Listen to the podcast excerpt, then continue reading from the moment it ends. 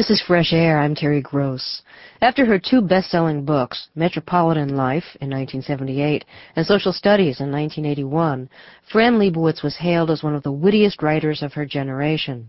But soon after that second bestseller, she became famous for her writer's block, which lasted over a decade.